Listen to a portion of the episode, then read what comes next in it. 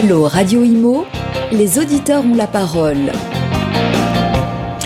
Bonjour à tous et merci d'être avec nous sur Radio Imo pour ce tout nouveau numéro de Allo Radio Imo. Nous faisons appel, comme vous le savez, à des experts qui répondent à toutes vos interrogations et questions euh, liées euh, à l'immobilier.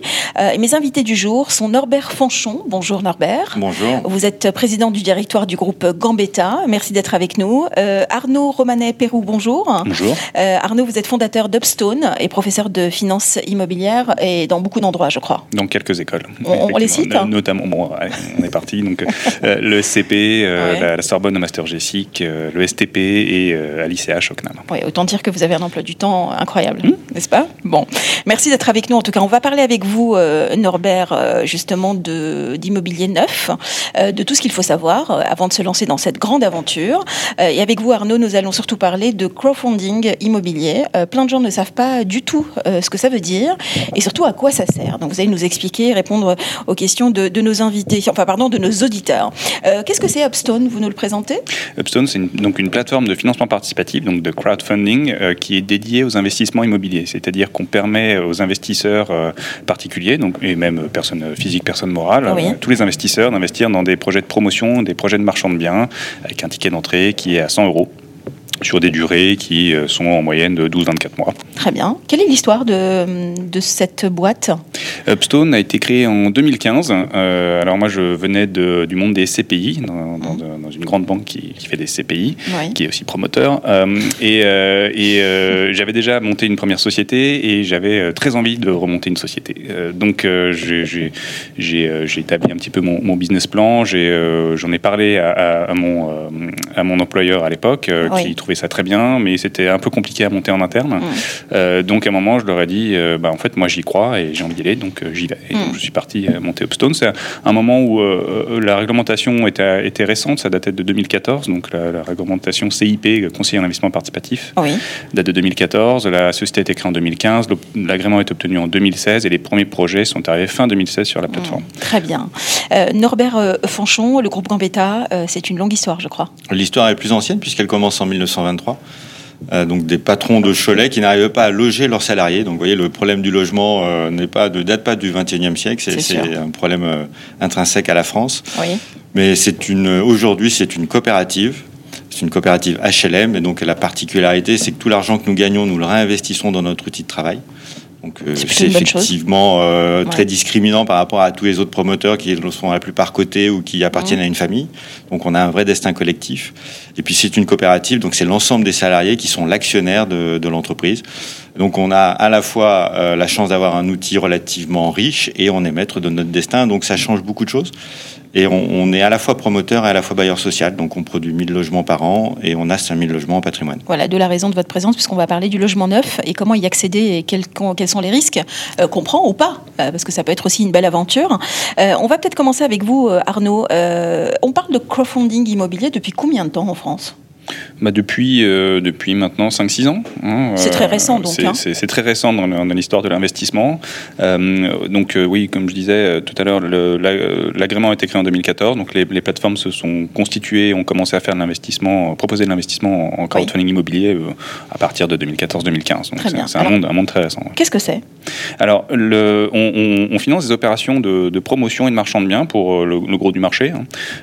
On, a des, des promoteurs qui ont donc besoin de sous pour euh, financer leurs opérations. Donc euh, ils font euh, généralement, ils ont une, mise, une mise de départ, ils ont un, relais bancaire et, et, donc pour faire plus d'opérations, le, le, crowdfunding permet de compléter leurs fonds propres quelque part. Donc ils mettent une quantité de fonds propres, on met, on rajoute des fonds propres avec nos investisseurs. Il y a le relais bancaire et puis les, ventes qui permettent de financer le, reste de l'opération. Et donc on permet à des promoteurs en fait de faire plus d'opérations avec la même quantité de fonds. Donc c'est, voilà, ça permet de rajouter un peu de la, liquidité dans le marché, proposer des investissements. Alors, c'est, est-ce que c'est nouveau dans la promotion? Non, puisque les opérateurs et les promoteurs le faisaient déjà auparavant, mais de façon, euh, je dirais, plus discrète, avec des, fonds d'investissement, des investisseurs privés. Le crowdfunding a juste permis de le démocratiser, puisqu'on mm. passe par des plateformes qui sont réglementées, euh, sur lesquelles on identifie les investisseurs, on identifie les porteurs de projets, et on a un ticket d'entrée qui est beaucoup plus faible. Mm. Puisque, en tant que promoteur, quand vous cherchez à réunir un tour de table, euh, avoir 300, 400 investisseurs qui mettent entre 100 euros et 10 000 euros, ça fait peut-être du monde à gérer. et euh, ça peut le divertir un petit peu de la réalisation de ses projets. Mm. Là, euh, c'est intermédié par une plateforme euh, où on a une, réglementation, une technologie qui est simplement un site internet avec un back-office très organisé qui permet de, de, suivre les projets, donc de, casser ce ticket d'entrée et de le mm. proposer à beaucoup plus d'investisseurs. Mm. Alors ça a l'air très sérieux comme ça, mais est-ce que ça fait peur le crowdfunding immobilier? Est-ce que la majorité des gens ont du mal à se lancer? Alors, c'est comme c'est un marché récent, effectivement, c'est un marché qui, qui a qui a séduit des investisseurs parce qu'on a quand même des rentabilités qui sont plutôt attractives. Donc on a et rapide, je crois. Hein. Et, rapide, c'est-à-dire qu'en 18-24 mois, on, récupère ses fonds. Euh, c'est un marché dans lequel il y a eu des early adopters, donc des gens qui, euh, qui étaient un petit peu traders dans l'âme, qui se sont dit, mm. euh, voilà, je, je, commence. Et puis, comme on a eu comme un, premier cycle de remboursement en 5-6 ans, voire même plusieurs cycles de remboursement, on a montré que ça marchait. Et donc, mm. on attire de plus en plus d'investisseurs. Ensuite, les investisseurs, donc les, les, gens qui ont un petit peu d'argent, qui ont un peu d'épargne, euh, ils sont confrontés au problème euh, suivant euh, depuis quelques années, c'est que le, monde de l'investissement et le monde de l'épargne ne rapportent quand même mm. pas grand-chose. Donc quand on trouve des, opportunités qui, qui, rapportent entre 8 et, 8 et 12 c'est beaucoup plus intéressant. Ça, ça, titille un petit peu, donc voilà, ça, permet de de, de, de, capter un peu des, des, gens qui sont en mal de, en mal de rendement. Et donc naturellement, oui, c'est de plus en plus populaire et on a des mm. montants collectés tous les ans qui, euh, qui, euh, qui ont des chiffres mm. de, croissance très importants. Alors justement, on a des auditeurs qui ont plein de questions à, vous poser, mais juste avant, euh, Norbert, vous connaissiez, vous, le, crowdfunding? C'est quelque chose qui vous intéresse? Oui, oui, on le connaît, bien sûr. ça nous intéresse, oui et non. Euh, oui, parce que ça a profondément modifié le métier. Tout à fait. Et ce que vient de dire Arnaud euh, très, très succinctement, c'est en fait ça a fait sauter une barrière d'entrée au marché. Le marché de la promotion, c'est un marché facile. Vous avez un mmh. terrain, vous obtenez le permis de construire, vous faites euh, travailler des entreprises, vous vendez vos appartements, c'est un métier de service. Exactement. Et la vraie barrière d'entrée de ce métier pendant des années, c'était le financement. Hmm. Si vous n'aviez pas de fonds propres, vous n'aviez pas de projet. Et avec la difficulté même d'avoir d'enchaîner une deuxième opération. Et donc, là, quand vous mobilisez votre argent sur une opération, faut-il encore avoir l'argent pour faire la deuxième? Et il faut enchaîner pour faire une activité économique. Hmm. Et ce que fait Arnaud, ça a totalement euh, détruit le, enfin détruit, recomposé le marché, détruit pour moi parce que nous on était installés. Euh, vous êtes ennemis en fait tous les deux. Non, non, non. J'ai l'impression, oui. non, je, euh, Bon, il faut pas être Don Quichotte. Il faut accepter les, faut accepter l'état du marché. Et, ce que décrit, et voilà, ce que décrit Arnaud, c'est beaucoup de liquidités qui ont besoin d'être investies. Il y a de la rentabilité dans l'immobilier. La rentabilité dans l'investissement, on le mm. connaît. Là, c'est dans la rentabilité dans le capital. Donc, c'est son métier. Et, c'est venu percuter un deuxième phénomène de société, c'est que beaucoup de cadres voulaient monter leur entreprise. Mm. Beaucoup de cadres, euh, de gros promoteurs, en avaient ras-le-bol d'être salariés. Et donc, se sont dit, j'ai monté mon entreprise. Et donc, les deux, vous percutez les deux. Donc, vous avez un, nombre de concurrents, un nombre de promoteurs qui mm. sont apparus en cinq ans d'une façon absolument phénoménale. Euh, ils ont la compétence, ils ont l'argent, euh, et le marché est bon. Euh, donc aujourd'hui, c'est euh, le crowdfunding est très clairement euh, un élément du marché de la promotion immobilière. Très bien. L'ennemi pour Arnaud, c'est plus les banques spécialisées dans le financement de l'immobilier, même si elles sont en train de faire des partenariats. Je pense à Olivier Colonna d'Istria et à la SOCFIM qui, qui est en train de, rattraper le, le, train. Euh, on a regardé pour le faire à l'intérieur du groupe Gambetta. Moi, j'ai vu que ça me coûtait deux points de marge. Donc, je ne suis pas allé beaucoup plus loin. C'est très bien pour les investisseurs. Quand on a une marge à 6 et que ça la ramène à 4 euh, euh, et qu'on n'a pas besoin d'argent, c'est pas le sujet. Hmm. Alors, on va parler avec vous de, justement d'opportunités dans le neuf. alors, d'abord, est-ce que la crise a injecté certaines difficultés dans, dans le secteur du neuf? D'abord, il y a eu l'arrêt des chantiers, évidemment. Alors, de quelle crise parle-t-on? Ah, nous, parlons de la crise Covid. J'ai l'impression que ça vous a pas trop touché, vous, au groupe Gambetta, c'est ça? Vous êtes passé au travers? Je plaisante parce que je suis rentré sur le marché du travail en 96 et euh, la crise ah, avait commencé déjà et voilà, donc ça fait 30 ans. Alors je, parle évidemment de la dernière. Je, plaisante. de la pandémie. Nous on a tous été, tous été marqués par cette crise et d'abord à titre personnel. Bien sûr. Euh, sur l'activité économique, on est euh, le marché de la promotion et, de l'immobilier en général est totalement hors sol puisque mm. c'est un marché qui se porte très bien aujourd'hui et Arnaud rappelait les fondamentaux. Il y a, il y a de l'argent, il y a besoin que cet argent s'investisse et l'immobilier est un actif réel. Et donc, euh, donc tout va bien pour nous. il y a besoin de logement aussi. il y a des besoins de logement, oui. Et, besoin faut trouver des terrains surtout. Mmh. Après, il faut trouver donc le, deuxième euh, ou le, vrai élément, il faut trouver des maires qui signent des permis de construire sur les terrains. C'est ça, c'est la plus la plus grande difficulté. Trouver des terrains, c'est facile. Trouver euh, des permis de construire, obtenir le permis de construire, c'est ça la, la mmh. complication. Et la crise a rajouté la crise par l'arrêt de l'administration. Tout à fait. je crois qu'on a tous continué à travailler le 15 mars, plus ou moins bien. Mmh. L'administration, c'était beaucoup beaucoup plus compliqué mmh. et ils n'avaient pas les moyens techniques. Et puis ils avaient à gérer la crise en premier, accueillir des enfants, euh, gérer tout ce qu'on a dû gérer du 15 mars au, 15 mm. septembre, c'était super compliqué, y compris pour les collectivités. Donc l'instruction des permis a été stoppée. Euh, n'a pas vraiment repris. Et euh, quand vous regardez le, vote, le vote écolo qui s'est manifesté au municipal, ben en fait, il s'est manifesté dans les métropoles en France. Euh, et où est-ce qu'on produit du logement neuf? Dans les métropoles en France. Eh Donc le vote écolo s'est manifesté principalement dans les 12 premières villes de France. Et euh, aujourd'hui, les élus, même s'ils ont été réélus, sont réélus avec des nouvelles majorités plus vertes et se questionnent énormément sur les notions de densité, sur la création de logements. Euh, et donc c'est ce qu'a modifié la crise, hmm. c'est plutôt l'élection municipale, enfin les élections municipales, l'arrêt de hmm. l'administration et des nouvelles majorités recomposées. Alors, il y a quand même beaucoup de nos auditeurs qui se posent quand même la question et qui vous posent la question est-ce que la crise a quand même apporté de nouvelles opportunités? Pour ceux qui sont déjà propriétaires, oui, parce que ah, intéressant. comme il y a des besoins de logement et que ce que je suis en train de vous raconter, c'est que le renouvellement d'offres euh, n'est pas bon. Alors après, euh, c'est un marché qui est en train de qui devient de moins en moins homogène. C'est que ce qui se passe dans les métropoles, on vient de le décrire, de moins en moins d'offres. Et du coup, des villes qu'on pourrait dire secondaires, sont en train de voir de nouveaux projets arriver. Et donc, on est en train de voir un basculement de l'offre entre des villes euh, de plus de 100 000 habitants vers des, vers des villes de 50 000 habitants. Alors, on a encore des auditeurs qui se posent la question ce que c'est qu'un VFA euh, ou une VFA, on dit Une. Une VFA, pardon, c'est ça. Euh, alors, qu'est-ce que vous conseillez à quelqu'un qui souhaite acheter son premier appartement dans le neuf? Bah, la VFA, donc c'est la vente en état futur d'achèvement. Donc mm. vous achetez un bout de papier et à la fin on vous livre un appartement euh, tout neuf avec des murs et, des salles de bain. Donc c'est un beau carrelage. Et un, magnifique carrelage que, que vous avez choisi. Euh, l'avantage de la VFA, c'est que quand vous achetez en premier, vous achetez à 100. Mm. Et comme le marché immobilier euh, est en hausse depuis 25 ans, eh bien votre bien que vous avez acheté 100, vous, il vaut 110, 120, 130 suivant euh, les conditions du, marché quand vous êtes livré. Donc il y a un vrai gain de plus-value. Mm. Et puis surtout, vous bénéficiez de toutes les normes euh, actuelles, que ce soit euh, acoustique, thermique. Oui, c'est ça. Vous n'avez pas de charge de copropriété pendant les dix prochaines années. Donc un logement en VFA, c'est plus cher qu'un logement ancien, mais c'est beaucoup moins d'ennuis, beaucoup moins de charges parce sur que les prêt à l'emploi, hein, vous venez, vous ramenez vos valises et, c'est terminé.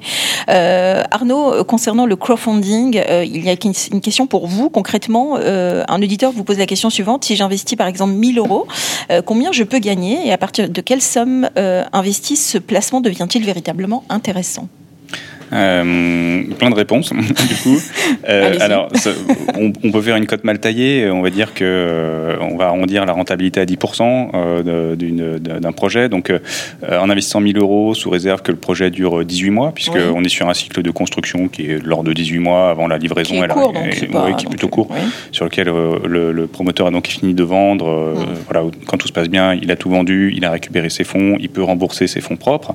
Donc, 18 mois d'immobilisation, ça fait 15% euh, sur, euh, sur la durée d'immobilisation des fonds. Donc ça fait 150 euros de, rendement sur 1000 euros investis. À cela, on va extraire la fiscalité, qui est euh, la fiscalité des produits, des revenus de capitaux mobiliers, donc le PFU, le prélèvement forfaitaire unique, qui est de 30%. Après, il y a des subtilités selon qu'on réside en France ou pas. mais en gros, c'est 30%. Donc il a 100 euros net sur un projet qui s'est bien passé sur 18 mois. D'accord, c'est pas mal. Voilà. Après, euh, comment, euh, comment bien investir, euh, comment et à, partir de combien? Donc là, ça dépend un peu de la situation de, tout le monde, puisque on, comme on, en parlera, mais il y a des risques qui sont associés à ces investissements. évidemment, c'est pour ça qu'on y va doucement. voilà. Hein, mais pas, il faut il faut identifier un petit peu le marché, se faire la main peut-être sur une première opération, pas mettre trop mmh. d'argent, et en tout cas toujours investir l'argent dont on n'a pas besoin. Ça c'est la règle de base. Parce il y a des gens qui ont de l'argent dont ils n'ont pas besoin? Il y a des gens qui ont de l'argent en trop. Je Je connais pas. le, le Présentez-les-moi, présentez-les-moi. Et, à partir de là, euh, il faut aussi jouer la, diversification, donc se dire, euh, je vais pas euh, mettre que sur un seul projet, et il faut, faut, faut, faire ça un petit peu dans le temps, donc il faut investir sur plusieurs projets. En fait, il faut définir un montant qu'on souhaiterait allouer en, crowdfunding, donc 1000, 2000, 3000 euros, et voir sur combien de projets on peut investir. Donc, on peut investir 100 euros sur 30 projets. Donc là, on commence à être pas mal diversifié. Après, c'est un petit peu de boulot aussi parce qu'il faut trouver les 30 projets, suivre un petit peu comment ça, comment ça se passe. Donc, il y a un petit peu de travail de la part d'investisseurs. Mais donc, ça, voilà, il faut, faut chaque, chaque cas est un peu unique. Après, il y a des investisseurs qui ont beaucoup plus de moyens, qui peuvent venir avec plus, plus d'argent et qui peuvent faire le choix d'investir sur un projet. Mais on, on, conseillera toujours de se diversifier. Non, mais clairement, si on a 10 000 euros de côté, euh, qu'on a mis difficilement 10 000 euros de côté, euh, c'est pas le genre de profil, on est d'accord, hein, on ne va pas jouer avec son argent, le peu d'argent qu'on a. Hein. Voilà, c'est euh, hein. ces 10 000 euros qui peuvent serrer en cas de coup dur. Oui, donc, on est d'accord, il, vaut, les touche pas. il vaut mieux les garder quelque part. Très bien. ou peut-être placer que 1000 euros sur, sur des projets. Enfin voilà, faut, faut, être, faut être prudent. Bon, encore plein de questions pour vous, justement, au sujet du crowdfunding, mais revenons justement à l'achat dans le neuf. quelles sont les précautions, Norbert, qu'on doit prendre avant la signature d'une promesse de vente? Ça, c'est une question qui revient souvent. Aucune. Euh, non, non. Allez-y, les yeux fermés. c'est un marché qui est, enfin, c'est, c'est, euh, l'avantage de la France, c'est que c'est un système très réglementé. Mm. Euh, ce qui me plaît bien dans ce que dit Arnaud, c'est que quand on a 1000 euros, il ne faut pas faire investir sur un projet, il faut investir dans 10 projets de 100 euros. Mm. Euh, parce que parce qu'on sait jamais ce qui se passe et euh, quand on voilà, il y a toujours un projet qui merde dans, dans la vie, c'est comme ça et, euh, et ça peut voilà, c'est eh statistique, c'est plus long, c'est plus cher. Mm. on a la chance en, France, on a un, système absolument unique, hein, la VFA, donc ce que vous évoquiez tout à l'heure, on achète du papier alors que dans les autres pays on achète des choses qui sont déjà finies, donc c'est pas le même type de, de, financement. Et puis on a ce qui s'appelle la GFA, la garantie financière d'achèvement. Donc si le promoteur font les plombs euh, est en liquidation, c'est la banque qui a délivré la GFA qui, euh, qui va assurer la fin du chantier. On mm. a des assurances de dommages ouvrages, donc qui permettent de garantir aussi la bonne fin donc du, on est protégé, vous voulez dire, hein, évidemment. C'est une euh, procédure dans laquelle... Acheter en France, dans le neuf, c'est sans risque. Ah, voilà. il y a toujours un, risque, mais le législateur a cadrer les choses. Et je pense que c'est pas forcément vrai dans beaucoup de pays dans le monde. Oui, oui, c'est vrai. Arnaud, du côté du crowdfunding, est-ce que en matière fiscale, est-ce que c'est intéressant? Est-ce qu'il y a de gros avantages? Alors, il y a eu, euh, il y a eu des progrès qui ont été faits depuis euh, depuis l'avènement du crowdfunding, puisque euh, auparavant les revenus de capitaux mobiliers étaient fiscalisés à la tranche marginale d'imposition et aux prélèvements sociaux. Donc ça, ceux, voilà, ceux, qui gagnaient beaucoup d'argent avaient des grosses tranches marginales et payaient beaucoup beaucoup. Donc sur un rendement affiché qui était de, de 10, peut se retrouver avec moins de 5, 4 si on, hmm. si on gagne beaucoup d'argent et qu'on paye beaucoup d'impôts. Et donc on a peut-être des bons problèmes aussi. Euh, euh, on est passé au PFU, euh, donc le prélèvement forfaitaire unique, qui, a réduit, enfin qui a mis une assiette à 30% pour tout le monde. Donc c'est c'est toujours des prélèvements. Est-ce que c'est trop, est-ce que c'est pas assez bon, C'est hmm. un débat, mais en tout cas par rapport à du revenu foncier qui peut être largement plus fiscalisé, on est plutôt sur des, des tarifs avantageux, on va dire. Hmm. comment est-ce que vous choisissez les projets que vous présentez sur votre plateforme?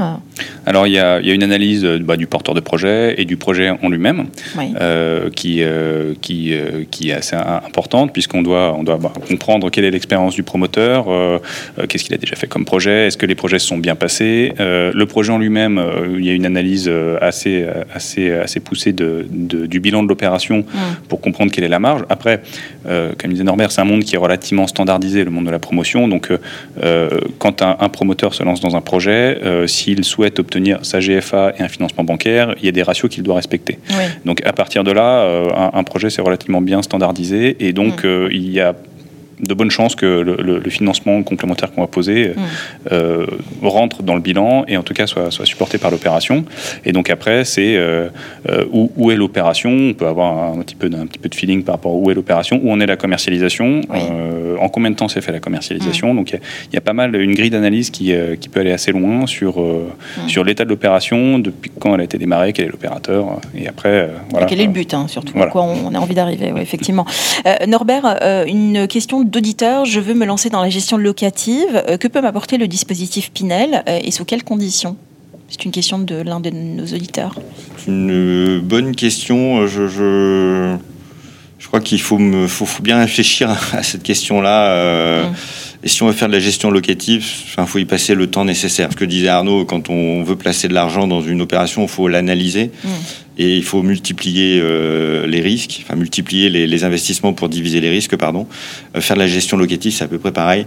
Euh, ça demande du temps. Il faut gérer un locataire, son entrée, sa sortie, les travaux entre les deux. Et puis on prend des risques, hein, et, on, hein. et, on prend des risques. C'est un vrai métier la gestion locative. Et, imaginez qu'on a un, boulot qui nous rémunère, qu'on a une, femme, un mari, un compagnon, une compagne, des enfants, et qu'on s'occupe en plus de faire de la gestion locative. Moi, je dirais pas. Euh, ou si on a envie d'avoir une vie un peu, un peu, un peu privée, avoir. Euh, mm. C'est un, un, vrai choix de vie que je déconseille. Et c'est encore plus difficile quand le logement n'est pas dans la même ville. C'est-à-dire que si euh, en plus euh, votre logement il est dans une autre ville, c'est encore plus compliqué. On est d'accord On est d'accord. On est tout à fait d'accord. Voire impossible, euh, sauf si vous avez la chance d'avoir un locataire qui reste en place 10 ans, ce qui n'est pas le cas. Bah alors justement, il y a aussi plein de questions concernant justement la rénovation énergétique, puisque au-delà de l'immobilier neuf, le gouvernement mise beaucoup hein, sur cette question. D'abord, justement, comment faire baisser sa facture et est-ce que le dispositif Ma Prime Rénove est suffisant pour convaincre les copropriétés ou les copropriétaires alors, ce que je vais dire n'est peut-être pas forcément très déontologique ah, ou. Euh, on aime bien les gens francs ici. Va être un peu cash. Euh, c'est que tout avantage fiscal ne finit jamais euh, là où on veut. L'avantage, tout avantage fiscal, que ce soit dans le Pinel, mais je, vais prendre un exemple qui va nous sortir de notre métier, c'est que quand la TVA baisse pour les restaurateurs et qu'elle passe de 20 à 5 mm. personne n'a vu son addition baisser à la fin du restaurant. Par contre, la marge du restaurateur a augmenté. Et donc, en fiscalité, ça va toujours à la source. Et la source de hmm. l'immobilier, c'est le propriétaire du terrain. Eh oui. C'est pas le promoteur, c'est pas l'entreprise, c'est pas le crowdfunder, euh, hmm. c'est pas le client. Donc, euh, donc moi, tout ce qui est avantage fiscal, je, je, euh, j'aimerais bien une politique un peu libérale et moins de fiscalité et, et plus de liberté. Hmm. Arnaud, vous avez l'air d'accord Oui, oui. Avec les propos euh, Complètement. On a, déjà échangé sur ce sujet avec Norbert et c'est vrai que le sujet de la fiscalité et donc de, euh, revient, revient, toujours à la source et voilà, c'est un milieu qui est compétitif. Donc quand on voilà, un propriétaire, s'il a plusieurs opérateurs qui viennent à hmm. lui, forcément ça va faire un peu monter les prix et donc finalement c'est le propriétaire initial hmm. qui, qui s'en sortira mieux. Mais alors justement, comment se rémunèrent les, plateformes comme les vôtres et comment se rémunère le promoteur? Alors, euh, le promoteur, alors il se, débrouille avec son projet pour, pour gagner de l'argent. ça, c'est pour vous, ça. alors, on vérifie quand même que son projet est rentable, évidemment. Puis, euh, nous, on lui apporte des fonds et on lui facture ses fonds. Donc, euh, il a, il a, il a le, double coup près, on va dire. C'est, il, doit, il va devoir rémunérer les investisseurs au prorata du temps d'immobilisation des fonds et il va payer la plateforme un pourcentage du, mmh. montant levé. La crise sanitaire a, vous a un petit peu touché économiquement ou ça a été, vous avez continué à, à mener des projets plutôt euh, impactant et... Alors on a, euh, on a effectivement un effet qu'on commence à ressentir, que, euh, Norbert a pointé du doigt tout à l'heure, c'est l'obtention des permis de construire. On note un, sévère ralentissement et donc comme il y, a, un effet un petit peu de, décalage, c'est mm. cette année qu'on voit moins de projets de promotion apparaître sur les plateformes. Mais comme on, finance aussi des projets de marchands de biens qui travaillent sur de l'existant, sur lesquels les autorisations sont un peu différentes, et eh ben on, a toujours, on a toujours du travail. Donc ça c'est le bon côté. Mais on, a, on a bon espoir que les projets de promotion reviennent euh, pour, euh, hmm. pour alimenter le marché. Euh, donc après, on est sur un marché qui est, qui est structurellement en croissance parce qu'on part de pas grand-chose. Donc on a des, des, chiffres de croissance qui sont importants, mais sur des, des, volumes qui restent encore très faibles. La hmm. collecte en 2020, c'était un peu moins de 500 millions d'euros. Donc si on compare ça à la collecte de l'assurance vie ou des dépôts sur les livrets A, on n'est encore même pas les Lilliputiens. Hein, c'est même pas l'épaisseur du trait. Donc, donc on a un marché dont on n'a pas encore atteint la profondeur, dont on n'a pas atteint la maturité, sur lequel voilà, hmm. on, a, on en a encore sous le pied. Norbert, du côté du bail réel euh, solidaire, euh, qui permet d'ailleurs d'abaisser considérablement le coût des logements neufs en zone tendue. Pardon. En quoi cela consiste et, qui peut y avoir accès? Une question d'un auditeur Eh bien, c'est le vieux principe de la dissociation du foncier et du bâti, donc du bail amphithéotique qu'on connaît euh, à Londres, qu'on connaît en France à Lyon, mmh. avec les hospices. donc, vous achetez un bien immobilier, vous achetez ce qu'il y a dessus le terrain, et le terrain, vous le louez à ce qu'on appelle un organisme foncier solidaire, un OFS. Donc vous avez un crédit qui rembourse le, votre appartement. Par contre, le prix du terrain, qui fait 20 euh, à 25% du prix de l'immobilier en France, eh bien, vous allez le transformer en loyer. Hmm. C'est-à-dire qu'on va rendre à nouveau accessible euh, toute une partie de la frange de la population parce que l'immobilier est trop cher, qui est sorti de, des, critères de, de financement euh, classiques des banques. Et donc, on va baisser le prix de 30 baisser le prix de l'immobilier de 30% pour un prix de location. Mmh. Donc il y a un vrai intérêt pour celui qui achète. Alors qui peut y avoir droit? On a des, le dispositif est malheureusement plafonné aujourd'hui sur des plafonds de ressources. Oui. Donc euh, il faut avoir, euh, faut gagner assez pour avoir un financement, mais pas trop. Et puis par contre, vous êtes contraint, vous ne pouvez pas vendre au prix du marché. Vous êtes contraint mmh. sur une plus-value qui est indexée sur un indice que l'État a choisi. Mmh. Dernière question pour vous, euh, Norbert. L'immobilier se consomme aussi différemment aujourd'hui. que pensez-vous de l'évolution des concepts tels que le co-living ou le build to rent? Vous allez peut-être me corriger. C'est comme ça qu'on dit build. Je, ne vous corrigerai pas et je vous fais confiance. bah voilà. Donc qu'est-ce que vous pensez de ces nouveaux concepts alors? Contrairement au BRS où je crois qu'on va avoir un changement de marché, ça va devenir un, un vrai produit parce que ça ce que je dis, c'est que ça resolvabilise une grande partie de la clientèle. Mmh. Là, pour moi, le co-living, il y a de très belles startups qui réussissent. J'en ai en tête une particulièrement. Je crois que c'est plus un effet de mode. Euh, mais ça marche très bien. Ah ils, euh, ils sont très bien financés. Ça fonctionne très bien. Mais sur le, le long terme, le long terme je n'y crois pas vraiment. Et notamment avec la crise que vous évoquez, la crise sanitaire, euh, partager des choses, ça sera de plus en plus compliqué. Tout à fait. Et, c'est euh, leur business model. Moi, je, le vois déjà évoluer entre ce qu'ils annonçaient il y a trois ans et ce qu'ils font aujourd'hui. C'est plus le même. Euh, il, est tout, il, est toujours intelligent. Les investisseurs y croient encore, tant mieux. Je leur souhaite. Mais c'est vrai qu'entre temps, il y a eu la crise hein, quand même. Enfin, la dernière. Mais, je suis, je suis pas convaincu sur la durabilité du dispositif. Très bien. Arnaud, dernière question également pour vous. Pour finir, si vous deviez donner un conseil à un particulier pour se constituer un patrimoine solide, quel conseil vous, le vous lui donneriez? Alors, un patrimoine solide, oui. Au travers du crowdfunding, oui, évidemment. Oui, oui, bien sûr. Pas de façon Exhaustive, d'accord. euh, non, sinon, on n'a pas assez de temps. Oui, bah, c'est ça. oui, euh, bah pour ce, euh, alors, il faut, il faut, comme on le disait tout à l'heure, je pense qu'il faut commencer à, à, investir dans une ou deux opérations, euh, une petite somme pour, pour s'éduquer, mmh. pour comprendre comment ça marche, voir les premiers retours, avoir les bons réflexes d'analyse, puisque moi, ce que je dis toujours à, mes étudiants, c'est ouvrez dès que vous pouvez un, un, compte titre, un PEA, un, commencez à investir des petits montants, parce que c'est comme ça qu'on s'éduque quand on, quand on, on quand on met, euh, hmm. quand, on, quand on mouille le maillot, on va dire, euh, et, et que et que on se, on comprend ce qu'on peut gagner, ce qu'on peut perdre quand on s'oublie hmm. des gains et des pertes, et c'est là qu'on comprend. Parce que si on vient trop tard, on vient avec plus de moyens.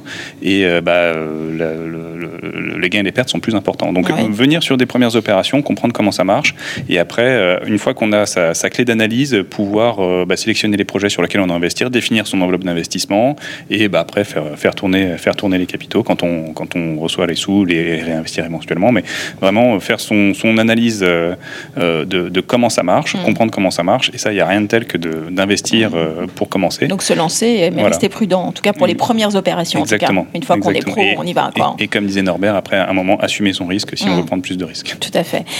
merci à vous deux d'avoir participé à cette émission, d'avoir répondu aux questions de nos éditeurs. Norbert Fanchon, président du directoire du groupe Gambetta, on va peut-être donner le, site internet, hein, groupegambetta.fr, tout simplement. Merci d'avoir été notre invité notre expert du jour, Arnaud Romanet-Pérou, fondateur d'Upstone, euh, professeur également hein, émérite dans plusieurs euh, institutions françaises. Arnaud, peut-être le site internet d'Upstone? Upstone.co. Très bien. Merci à vous deux en tout cas. vous avez été nos deux experts du jour. Euh, on se retrouve très vite pour un autre numéro d'Allo Radio Imo. À très vite. Allo Radio Imo Posez vos questions à nos experts sur les réseaux sociaux, à réécouter et à télécharger sur le site radio.imo et sur toutes vos plateformes d'écoute habituelles.